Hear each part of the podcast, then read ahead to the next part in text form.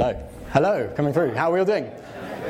Good. How amazing was that time of praise? Just, I just, you get a bit nervous before preaching sometimes. That just kind of removes it all when you just meet with God in such a powerful way. I just thought it was brilliant, just refocusing our minds on the gospel, which is exactly what we're going to do today. If you're new, um, we've been going for a series on the book of Galatians called Jesus is Enough, um, and basically just looking through that particular letter in the New Testament and seeing what it can teach to us. Now, if you've been around for the whole series, you may start getting tired of the fact that we have to summarize the background to the book every single time. it's important to do that, so I'm still going to do that. But I think I just I just want to do it from a slightly different angle today, just to kind of keep things fresh and help you guys to understand it a little bit better. Um, is to think about it from the perspective of Paul. And uh, there's a brilliant illustration that I found at the beginning of a little commentary by a guy called Tom Wright on Galatians, which I thought just fantastically summarized how Paul would be feeling when he found out about what was going on in Galatia. Okay, so you need basically you need to imagine that you are a missionary into apartheid South Africa. So maybe 15 or so years ago, when there was still um, huge um, racial discrimination going on and the whole idea of white supremacy and everything. And you're you're a missionary. You're sent into that context, and your aim is to bring reconciliation between black people and white people who, as uh, at the time, were in huge enmity against each other.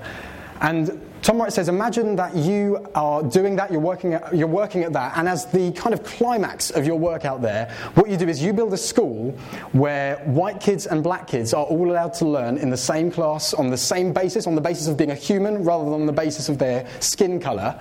And imagine you make, you create that school, you build that school, and you kickstart the school, and that's kind of the climax of your mission out there. And then you go off somewhere else because you've been called uh, to another country. Imagine that a few months later, you get a letter uh, telling you that some people have come into the school and they've started separating the white kids from the black kids, and they've actually built a huge wall down the middle of the school and have said, okay, black kids, you're allowed in this part of the school, white kids, you're allowed on that part of the school, because your education is going to be on the basis of your skin colour. Imagine how you would feel in that situation, and you probably get a sense of how Paul feels when he hears about what's going on in Galatia. Because what's going on in Galatia is Paul had preached the gospel to a group of churches who um, are predominantly made up of people who aren't Jewish, and he has preached the gospel that we were singing about earlier that amazing gospel of grace and through faith in Christ Jesus. It's nothing that you earn, it's not on the basis of being a Jew or, a, or whatever you want. It's all a free gift of God. And he'd proclaimed that gospel to them and he'd moved on. And what had happened is a few months later, some people, just like in the um, analogy, some people had come in and had basically started saying, actually, to be part of God's people, you need to become Jewish. And so what had happened is the, the, the, Gentile Galatians were starting to think, okay, well, we need to become Jewish. And Paul heard about that, and he said, that completely undermines my whole mission. That undermines the very message of the gospel, which is that actually you are part of God's people on the basis of faith in Jesus and nothing else. And just imagine how you would feel if you were that missionary into South Africa hearing that letter. And that's how Paul would have felt. Even more so, though, because he's dealing with something which is of just even higher significance than racism, even though it actually feeds into all of that. So that's what's going on in Galatia. We've been looking through the letter, we've been looking at um, a lot of talk about the law. How does the Jewish law relate to faith? And Paul's just been hammering home the truth. It's by faith, by trusting. You may kind of think the word faith gets like thrown around a lot. What does it actually mean? It means trusting. He says it's by trusting in Jesus that you actually become part of God's people, not by any works of the law, not by circumcision, not by obeying particular dietary laws or anything. It's grace through faith in Jesus. And Paul is hammering home that truth. And today we're going to look at a passage that is a, a, little bit odd. I tend to get given the slightly odd passages. I think that's just the way it's worked out. Um, and the title, I kid you not, this is what Steph gave me. I didn't make this up. Is Who's Your Mummy? Um, so that will become clear in a little bit. So the question really we're asking today is Who's Your Mummy? Um, and you may think that's a really weird title. It'll make sense in a little bit once we've, we've read what's going on. Uh, so we're going to be reading from Galatians 4, verses 21 to 31. The words are going to appear up on the screen if you don't have your Bible, but if you want to follow along, that's where, we, that's where we're going to be. So Galatians 4, verse 21 to 31. Tell me, you who desire to be under the law, do you not listen to the law? For it's written that Abraham had two sons, one by a slave woman and one by a free woman. But the son of the slave was born according to the flesh, while the son of the free woman was born through promise. Now, this may be interpreted allegorically. These women are two covenants. One is from Mount Sinai, bearing children for slavery. She is Hagar. Now, Hagar is Mount Sinai in Arabia. She corresponds to present Jerusalem, for she is in slavery with her children. But the Jerusalem above is free, and she is our mother. For it is written, Rejoice, O barren one who does not bear. Break forth and cry aloud, you who are not in labor, for the children of the desolate one will be more than those of the one who has a husband. Now, you, brothers, like Isaac, are children of promise. But just as at that time he who was born according to the flesh persecuted him who was born according to the Spirit, so also it is now. But what does the scripture say? Cast out the slave woman and her son, for the son of the slave woman shall not inherit with the son of the free woman. So, brothers, we are not children of the slave, but of the free woman. Okay, a bit weird. If you read the Bible, if you've read the Bible kind of in any significant amount, you'll notice there are lots of different kinds of writing throughout the Bible. And if you just flatten them all into one kind of writing, you're going to end up with some really weird stuff. So if you've been reading, for example, Revelation, and you get to chapter 12, and you think, ah, okay, one day there's going to be a literal dragon who's going to stand in front of a woman who's given birth to try and swallow the child when it comes out, but the child is going to go up to heaven, and then the dragon's going to get really annoyed and vomit water after the woman and is going to try and catch her. And you're going to be looking around for this dragon that's going to appear and think, oh my goodness, I don't want it caught by the water. But if you don't understand actually its imagery, you're not going to interpret it correctly. And what Paul does here is he uses a particular kind of literary writing, which is called an allegory. Now, anyone here done A level literature or GCSE literature? Yeah? So, can anyone tell me what an allegory is? Anyone want to venture? Crickets. Okay. Anyone? Story with a meaning. Story with a meaning? Two. Nearly? Two levels? Many levels. Many levels. okay, you kind of, I think, yeah, not quite, we're not quite getting it. An allegory is basically when you take a story with actual characters and the things in the story that are real life things represent an idea. So, uh, for example, um, anyone here know the, stung, the story of the hungry caterpillar, the very hungry caterpillar? Anyone ever read that as a child? Okay, for those of you who don't know, it's a story of a very hungry caterpillar who on Monday eats an apple, and is still hungry. On Tuesday, eats two pears, I think, and is still hungry. And then on Wednesday, he ends up eating three cakes, and so on and so on. And in the end, he turns up into a, turns into a butterfly, fairly predictably. Now that's a straightforward story, but I read on internet that you can actually take that as an allegory. Okay, that actually it mean it's it's actually a story that's talking about an idea, and what it's talking about is basically greed and consumerism and capitalism. And so what happens is. I kid you not. The caterpillar eats an apple on the first day, and it's kind of the beginnings of consumerism. And then on the second day, he wants more, he's still greedy. And then on the third day, if you've noticed, he stops eating natural products and moves on to things like cake. Which is that actually he moves from things that he needs, goes on to things that he needs, but even takes more of it, and then moves on to something he doesn't really need, and keeps, come on, keeps come on, uh, just eating and eating. Can you see that we've taken that story in a way that's not literal anymore? We've represented an idea by putting it on um, a particular character in a story. Okay, other example, can any, any people think of, of things or animals that represent a particular concept? Sorry? Wise owl. Wise owl, yes. Sorry, Dave Smith thinks the way I say owl is very funny.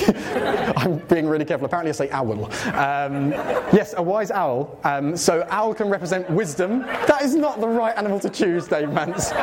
Okay, any, any other animals before? A sly fox. So, foxes, there we go. Foxes can represent kind of cunningness or wisdom. Anything else? What about an animal that represents strength? A lion, there we go. A lion will represent strength. Now, the, the lion itself is not strength, but it represents something. And that's what Paul's doing here. He's taking a story, a literal story that happened, and he's saying, okay, we're going to learn through this story about how God works by saying that particular characters are particular concepts or particular ideas. So that's what he's doing here. And he is taking a story from the Old Testament that you can read about in Genesis 12 to 21, which is the story of Sarah and Hagar. Now, some of you may be very familiar with this. Some of you may have heard me reading the Bible passage and thought, mm, that rings bells. Some of you may have thought, I've never heard of that in my life. So I'm just going to quickly run through what the story is. Now, I generally try and get people to come and act stuff out, but since this story involves giving birth multiple times, I just, I don't think I'd ever be able to live that down if I got people to come and act stuff out at the front. So I'll just run through it, and there will be people coming up later on. There will be some, some visual stuff. But basically, Abraham. We've heard about Abraham a lot in Galatians, okay? He's a big deal. He is the person to whom God appears in about 2000 BC and says, I'm going to bless you, and through your offspring, all of the nations are going to be blessed. So, through your children, and ultimately a Messiah who's going to come through your children, all of the nations of the world are going to be blessed. And so, amongst other things, what God promises to Abraham is a child. Okay, now Abraham is 75 years old when God appears to him, and he has a wife who um, is at the time would have been about 65, who is well beyond the age of childbearing. Those of you who know your biology, that do, you don't really have kids when you're 65. Add to that the fact she's never had any children because she's a barren woman. Okay, she can't have kids. She's well beyond the, the age of having kids. And God says, I'm going to give you a child and through him, all of the nations are going to, ultimately, the, the people are going to come through him that are going to bless all of the nations. Okay, so God appears to Abraham and says that. Now, about 11 years later, God reappears again and says, You're going to have a son. And Sarah, who is Abraham's wife, is in a tent at that point when God appears to Abraham and hears God say, You're going to have a son through Sarah. And she laughs. She just says, Absolute nonsense. I'm about 80, like I'm 85 or so. I am well beyond the age of childbearing. She laughs. And God turns around and says, Sarah, why are you laughing? And Sarah thinks, oh dear, God's heard me. And God says, no, you're actually going to have a son. And what happens after is Sarah thinks, okay, what we're going to do is we're going to manipulate the promise slightly. Because I just can't see it happening. Look, imagine if you're given a promise by God, and 15 years later, a promise that's impossible to be fulfilled has still not happened. Sarah's saying, okay, we must have got it wrong. God probably wants us to have a child, but through a natural way. It's just not going to happen through me. So I've got a, a maidservant, I've got a slave um, woman who is called Hagar, and Abraham, you can sleep with her, and then the child that she bears is going to be yours. So Abraham sleeps with, with Hagar, and ends up bear, and Hagar ends up bearing a child who's called Ishmael. Have anyone heard of Ish, all heard of Ishmael? Yeah. yeah, all good. But what happens is that actually God then ends up giving a son to Abraham through Sarah. Okay, so you've got Sarah saying, actually, we need to manipulate things so that God's promise can come about. And they end up having a kid. But God actually says, no, no, the way I intended it to happen was that I would make something impossible actually happen. And Sarah ends up having a child when she's 90, which is pretty insane. And what happens after that is that actually Ishmael, who um, is about 15 the, uh, when, when Isaac's born, ends up mocking Isaac. And Sarah says, I can't deal with this anymore. You need to chuck this slave woman away because she is, her son is not going to inherit with my son. And Abraham's a bit saddened by this, but he decides, okay, we're going to get rid of the slave woman because God's told me he's going to protect her. And they go off, and, they, and Ishmael ends up becoming what would now be known as the Arab nation and that, that kind of part of the world. And so that's the story that Paul's talking about. So we've got two main female characters. One is Sarah, who is the free woman, who's Abraham's wife, who is barren and is well beyond the age of, of childbearing. And we've got Hagar, who is a slave woman, and she can bear children. And those are the two main characters. Okay? So what we're going to do is we are going to look at what Paul says about these two particular characters. Because Paul says, okay, here's the story. Now I'm going to look at this story and see us what it talks, what it teaches us, not just about how God dealt with that particular situation, but what it teaches us about how God deals with people in general. Okay, so I'm going to ask um, Esther KB and Lauren Pilgrim if they can come up and help me out uh, for this for a little bit. Um, so if we can give them a round of applause, that would be cool. Okay, right. If uh, Lauren, you could come this side, and Esther, you can stay over there. Okay, have you ever heard the saying, like father, like son? Yeah. yeah. of course you have. We tend to inherit a lot of stuff from our parents, don't we? In terms of, so for example, I am the son of Paul Hater, which, as a natural result of being the son of Paul Hater, I happen to have a nose that is slightly larger than the average nose. That's just part of being your father's son. You inherit physical attributes from your parents, but you actually also inherit kind of personality or character attributes. And I think a great example of this, and I don't want to embarrass them, would be someone like Adam or Hannah Utting. Um, because many of you will have known Adam and Hannah for, for years before their parents actually joined the church. And I think Adam and Hannah have just always been a real kind of example to me in terms of their heart for the, for the lost and for the outcast, and to see God really reach out to those kind of people. And just really like a real passion for that. Now, when their parents joined, I noticed that there was something that, something that you see in their parents that also you see in their kids. Because if you've spent any time with Gordon and Sally, you will know that they also have a massive heart to see the lost reached and the, the outcast reached. And so, even though it's from God ultimately, there's a sense in which Adam and Hannah have inherited something from their parents. And that's even more true in the ancient world. Because in the ancient world, if your mum or your, well, if your, your dad particularly was a slave, you would be born as a slave. If your dad and your mum were free, you would be born free. If your dad was a fisherman, you'd end up becoming a fisherman. If your dad was, I don't know, a farmer, you would become a farmer. That's just what happened. Because they weren't as, it wasn't the individualistic kind of culture in those days. You became what your parents were. And what Paul's saying here basically is who's your mummy? Depending on which of these two women, allegorically speaking, you are a child of, that is going to define the way you live, and that's going to define kind of particular characteristics about you. Okay, so Paul says these two women, so let's read, all following? Yeah. All good? It's hot, I know, but we'll um, keep engaging. Okay, so. Um, Verse 20, so verse 24, he says, Now this may be interpreted allegorically. Okay, so we're going to say, okay, here's a story, and we're going to look at ideas that this story represents. These women are two covenants. One is from Mount Sinai, okay, and that corresponds to Hagar, which is going to be uh, Lauren here. Now, anyone know anything important that happened at Sinai in the Bible? Ten Commandments. Yep, giving of the Mosaic Law. So you may have heard of it as the, the Torah. That was given in about 1500 BC in a mountain in Arabia to God's people, Israel. So I am the Lord your God who brought you out of the land of Egypt. You shall have no other gods apart from me, etc., etc. That's the Mosaic Law, and that was given on Mount Sinai. So Paul is saying Hagar, or here represented by Lauren, represents that particular covenant.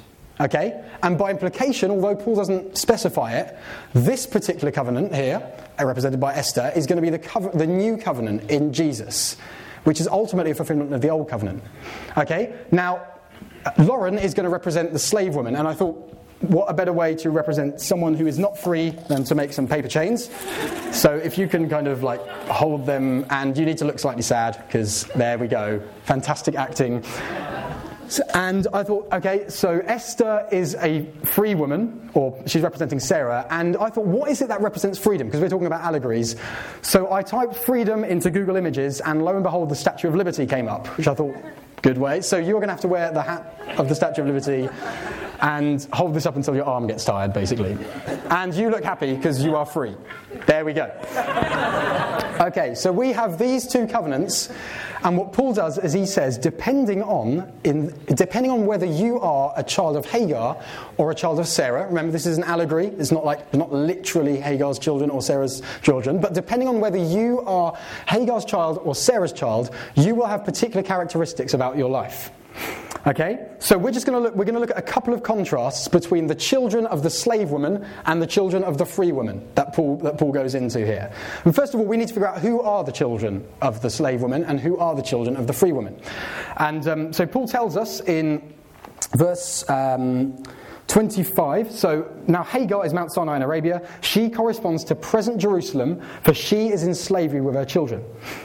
So Hagar and this particular covenant is going to correspond in Paul's time to basically ethnic Israel who hadn't accepted Jesus as the Messiah. That's who he means as represented by, by Hagar. Now you may think, what relevance does that have to us? Well, by implication, Hagar represents anyone who is relying on something external or on something in and of themselves to qualify them before God. Because that's what the Jews were doing at the time. They said, okay, we are, if we are male, we are circumcised and we obey particular laws, and that sets us apart from other people and that makes us God's people. And Paul's saying, okay, anyone who lives in that kind of way is going to be a child of Hagar in this particular story. Okay? And the children of Sarah are going to be those who are free. So Paul says um, she represents the Jerusalem above, which is kind of a, is a way in the Bible of talking of God's true people. And we know throughout Galatians that God's true people are those who have put their trust in Jesus the Messiah. So whether they are Jew or Gentile, Sarah's children, or Esther in this case, are going to be the, those who have put their trust in Jesus. Okay? So we're going to look at two contrasts that Paul gives us. And the first of them is the way that the children are actually born in the first case. So, verse 23 if we got it there. Okay. Paul says, Now the son of the slave woman was born according to the flesh, while the son of the free woman was born according to the promise. If you are not in Christ, if you haven't put your trust in Jesus, your birth was a natural birth. Okay? There's not, remember the story? Hagar ends up sleeping with Abraham and conceives naturally. And although all kind of every child is a, is a miracle in a sense, that's just the way it happens. It's a natural birth. If you are someone who is defining yourself um, by what you do, or is defining your status before God by what you do, or by what you achieve, or by a particular way of dressing, or a particular set of rules, then actually Paul would say you were born according to the flesh, naturally. Whereas Paul says, whereas um, he says, now the son of the free woman was born according to the promise. So remember, Abraham and Sarah, they couldn't have children. So God promised to Abraham, You're going to have a child. And Sarah didn't believe it, but at the age of 90, she conceived a child. Now, I think we can all agree that's miraculous. 90 year old woman, to be honest, to get to 90 is hard enough, but 90 year old women do not have kids. That's just not the way that nature works. So if you are here in this camp, if you are if you've been born again, if you've put on Christ, if you're in Christ, Paul says you are born according to promise. You're born supernaturally. So yes, you were born naturally by your parents, but as Jesus says in the gospel, you must be born again. And if you're in this particular camp, You've been born supernaturally. You've been as a, born ultimately as a result of the promise that was made to Abraham. That's why Paul says you're born according to the promise. Because he said to Abraham, All of your offspring are going to be blessed. So if you're in this camp, you are born supernaturally. So that's the first contrast, the way you're born. And the second contrast, which is actually the thing that Paul really majors on here, is that the children of this particular woman, so if we look in verse 25 to 26, it says, Now Hagar is Mount Sinai in Arabia. She corresponds to present Jerusalem, for she is in slavery with her children. But the Jerusalem above is free, and she is our mother. The second contrast is that if you are a child of Hagar, if you are someone who is putting your confidence in anything else but Jesus in order to qualify you as part of God's people, then you are in slavery. Now you might think, how does that work? Well, in Paul's day, this would have been a, an horrific thing to say. Because as far as the Jews were concerned, they were not enslaved. They may have been enslaved to the Romans physically, but they did not think that they were enslaved to their law. They did not think they were enslaved to the kinds of thing that Paul says they're enslaved to. But actually, by trying to set up your own righteousness before God, by trying to define yourself as part of God's people by particular laws that you obey, what you're actually doing is you're becoming a slave of the thing that you're trying to do. Because I've been reading Deuteronomy a little bit in my kind of devotional times at the moment, and it's just it's, it's this interesting mix of guys, you're my people, you shall do this. And you're a stiff necked people, you're not going to do this. I know you're not going to do this. And so you're going to get punished for it. It's this weird mix of God gives the law to his people and says, you need to do this. And then he says, but I know you're not able to do it. It's like a few weeks ago I preached and talk, talked about trying to be justified by the law or by your own efforts was like trying to resuscitate someone with a pair of books instead of a defibrillator. What it does is it shows you here's what it looks like to be my people, but it doesn't give you the power to do it. That's what the law does. And by extension, that is what any kind of system where you set up your own merit before God works. It makes you a slave. It makes you a slave to sin. It makes you a slave to that particular system. And there is no way that you can make your way to God by doing that. And the sad truth is, you may not even realize you're in that. You may be here today and you don't know Jesus, and you may not even realize that you're actually enslaved to something, whether that's your appearance, whether that's a particular celebrity that you, you really like, whether it's a particular habit that you just can't break free from, but you don't see the problem. And just like the Jews in Paul's day, you may not have realized that you're actually enslaved to something. But the amazing truth is that the gospel brings freedom, and the gospel uh, frees us from slavery, as we were singing earlier. Amazing love, how can it be that thou, my God, should die for me? My chains fell off, my heart was free. I rose, went forth, and followed thee. That's what the gospel does, but we'll get onto that in a second, getting ahead of myself. So if you are defined by here's what I do, here's what here is my righteousness, God, now you must accept me, you're actually a slave of that. However, if you are, um, as Paul says here, he says, but our, the, the Jerusalem above in verse 26 is free, and she is our mother. And by implication, her children are free as well. If you're in Christ, you are not enslaved to all of the things that those who are trying to set up their own righteousness are. You have been freed from that. Now, we need to talk a little bit about freedom because if you were to ask someone just on the street, go outside and ask someone and say, What do you think freedom is? the chances are they would give you an answer which they wouldn't say it like this, but they would basically give you an answer which is another way of describing anarchy. They would say freedom is no limits whatsoever. You're allowed to do whatever you want, absolutely no limits. So, kind of, if you want to think of a picture, it's a little bit like a little child who is allowed to eat as much chocolate and as many biscuits and as many sweets as he can. And most people in our world think like that. They think freedom is the ability to do whatever you want and no one can stop you. But actually, in the ancient world and in the Bible, that's not the way people thought about freedom. The way people thought about freedom in the Bible was God has created you to be something, and freedom is being free from everything that stops you becoming what God has created you to be. So, as a human, you were created in the image of God, you were created to reflect Him, and slavery is not being able to reflect Him. Freedom is being set free from slavery so that you can be what you were created to be.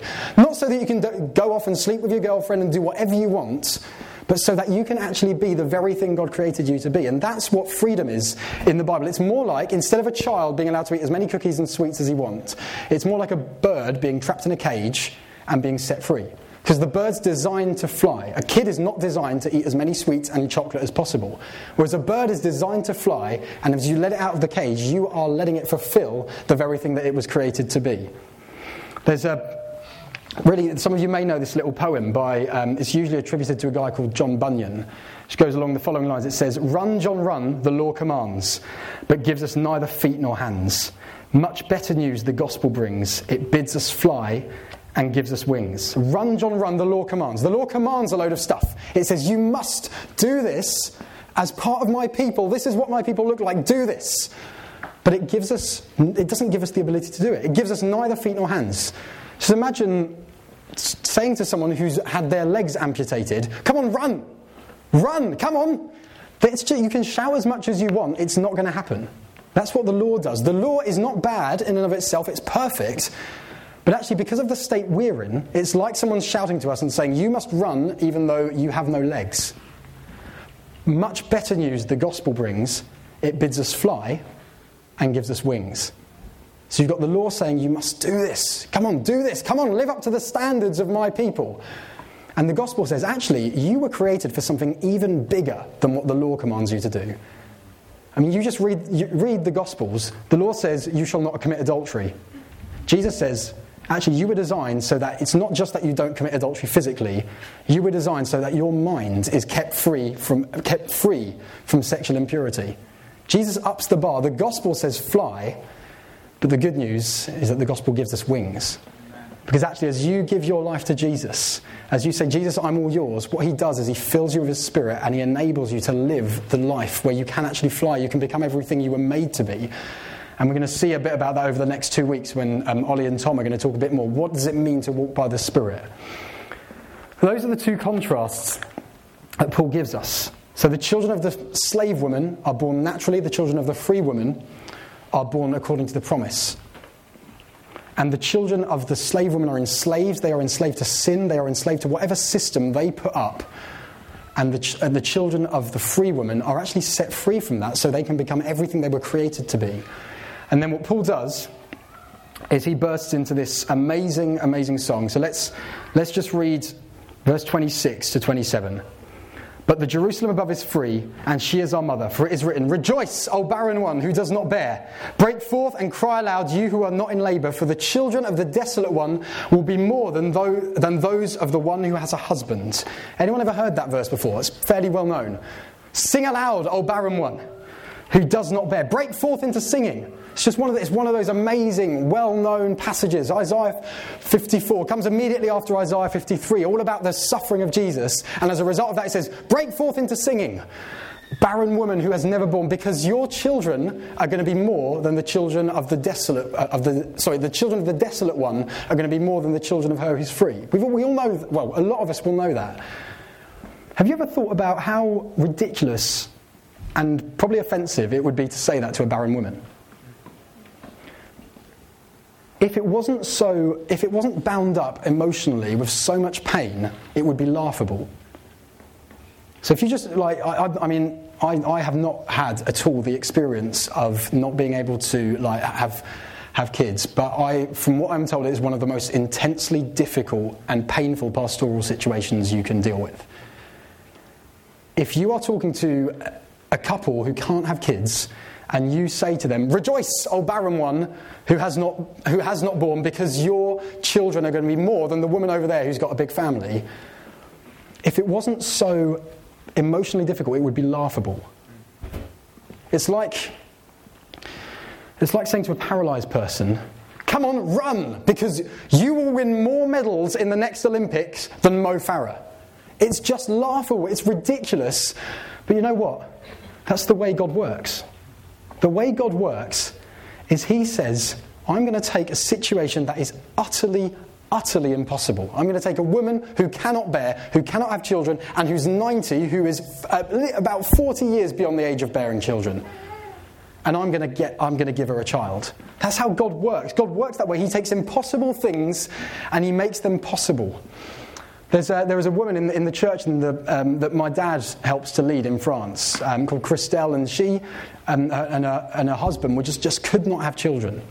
And it was really, really painful. And so the, what, what happened is the church prayed for her and said, God, would you allow Christelle to be able to have children, please? And it, it was a painful situation, but the church kept praying. Now, a few years after, she needed to have an operation on her knees. Her knees were just absolutely like, uh, I don't know what had happened to them, but she needed crutches to walk around. She was waiting to have an operation. And the church again prayed for her, and she is now able to walk with no crutches. And she's been to the doctor, and the doctor's like, This is really weird because your knee is still completely like all mashed up, but you're now able to walk with crutches. That doesn't make sense. Now, that's amazing in and of itself. Do you want to know who prayed for her to be healed? It was her five year old son.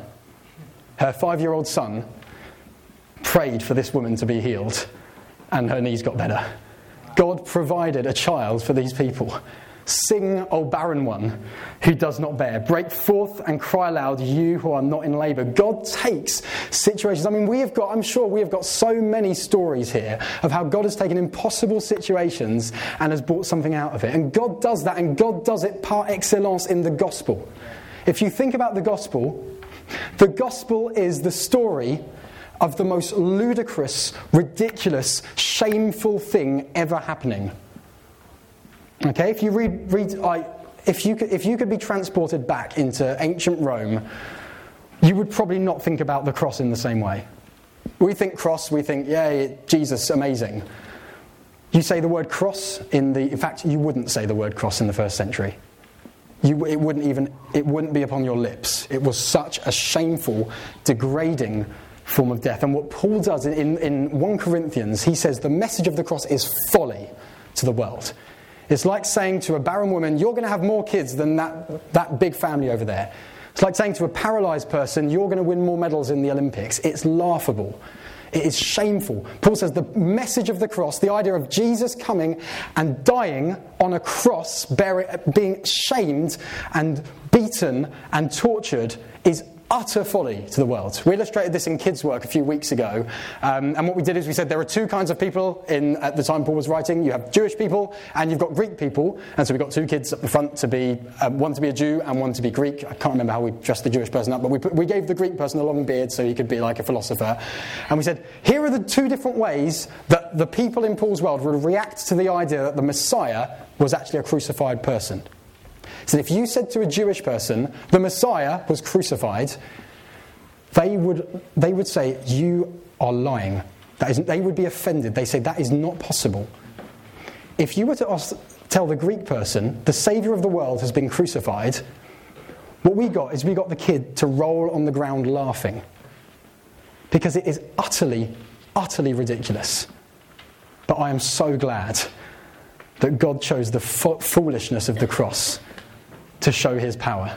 God said, I'm to, I am going to work in such a way that all of the wise people and philosophers of the world are going to look on and say, What a ridiculous idea. A barren woman bearing, seriously, a, a crucified Messiah. And I am going to save people through that. Because that's the way I work as God. That is what I do. And as a result of that, if you are in Christ, if you turn to Jesus, you can be free you can be set free from all of that. And that's exactly what's happened to you. If you've been born again, something impossible has happened to you. Yeah, I said that the, the birth that we had was natural if you're in this camp. It is supernatural. There is no way that you could be reconciled to God if God hadn't done something in your life. And we've been set free from everything that held us back. We've been completely set free from that particular way of thinking. Okay, thanks, guys. You can go back to your seat. Thanks so much for standing there. You know what? You can keep the decorations if you want as well. Okay. Right. Um, actually, you know what? Let's. I think actually what, what, would be great is actually if we could respond. I think there's a there's a bit more I could say, but I think it's it's hot, and I think actually I want us to I want us to respond to this amazing message of God setting us free, of God completely liberating us. So if um, Alice and Dave and Foxy could come up, just the band, if we could all stand.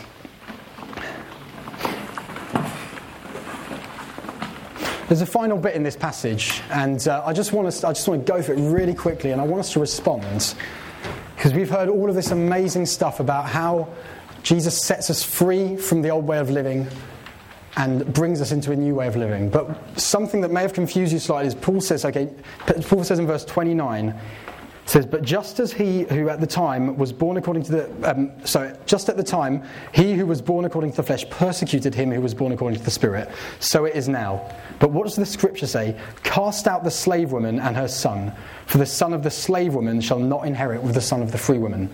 So, brothers, we are not children of the slave, but of the free woman. Paul says, What does what happened at the time is Ishmael mocked Isaac and basically persecuted him. And he said, This is exactly the thing that's happening with you Galatians. You've got people from the outside coming in and persecuting you and saying, You need to change the way you think about the gospel. And Paul says, What does the scripture say? He says, Throw out the slave woman. Now, what this doesn't mean, and commentators are very clear on this, it doesn't mean chuck Jewish people out. What it means is get rid of, in that context, it was get rid of the people who are preaching this, this message. Now, that's not how we're going to apply it. The way we're going to apply it is actually, I think there's a deeper truth, which is some of us may have been letting, as people who are in Christ and have been set free, may have been letting the slave woman back into our lives. For some of us here, actually, the response today is to say, you know what, I, I now realize I'm a slave. And I want that freedom. I want that freedom to become everything I was created to be. And if that's you, now, I'd love to pray for you afterwards, or if you want to find one of the elders or whoever brought you, we would love to t- talk to you more about Jesus. For some of this, us, the response is going to be, I just want to praise God that, that I was, I was that barren woman, and now I've born, figuratively spe- I've born children, figuratively speaking. I am now set free because of the work that God's done in me. But actually, for a number of us, I just feel that actually what's happening is we are letting the slave woman come into our lives. And it may well be that actually you, you have given your life to Jesus, but there's a sense in which you feel, I need to impress God.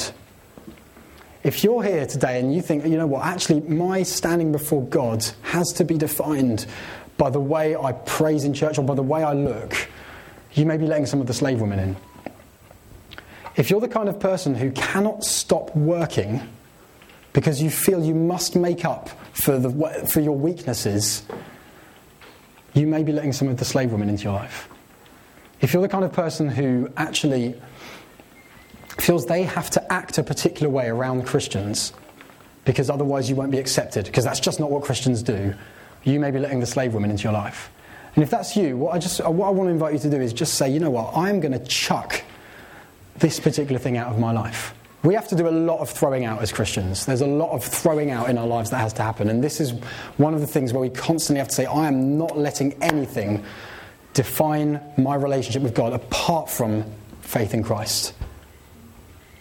I'm not letting that define who I am. I am not letting my particular habits, my particular things that I just think I need to do in order to gain God's favour, I'm not letting that influence me. And so if that's you, what I just encourage you to do is just throw that out and make, like, kind of metaphorically, and maybe find someone and take communion with them and just say, look, this is what I'm struggling with.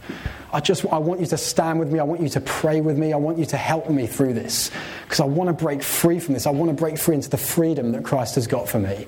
And if that's you, I just encourage you to do that. But the, what we're going to do for the rest of us is we are going to praise and just glory in the amazing gospel of freedom where Christ has set us free from slavery to sin, from slavery to everything that held us and has transferred us into the kingdom of his beloved Son. So if we're, we're just going to pray, I'm just going to pray quickly, and then we're going to praise God and we're just going to thank Him. Father, I thank you so much that we're free. we're free, Jesus. Thank you so much, Lord God, even just singing that, those songs earlier and just saying, My chains fell off. Thank you, Father, that actually happened. That has actually happened. If we are in Christ, our chains have fallen off. We're free and we can come into your presence. Father, thank you that nothing, nothing apart from faith in you is what is required in order to know you, Lord God. We just thank you. And Father, I just pray for those of us who are battling with letting that particular slavery into our life. I just pray you would help us to be set free. You would help us to chuck that out of our lives and say, you know what? No, I'm living free for Christ. I am living free for Christ. I'm not going to pretend to be something that I'm not. I'm living free for Him because He has set me free. Father, we thank you. We glory in you. We love you. And we pray you would come and inhabit our praises right now. In Jesus' name.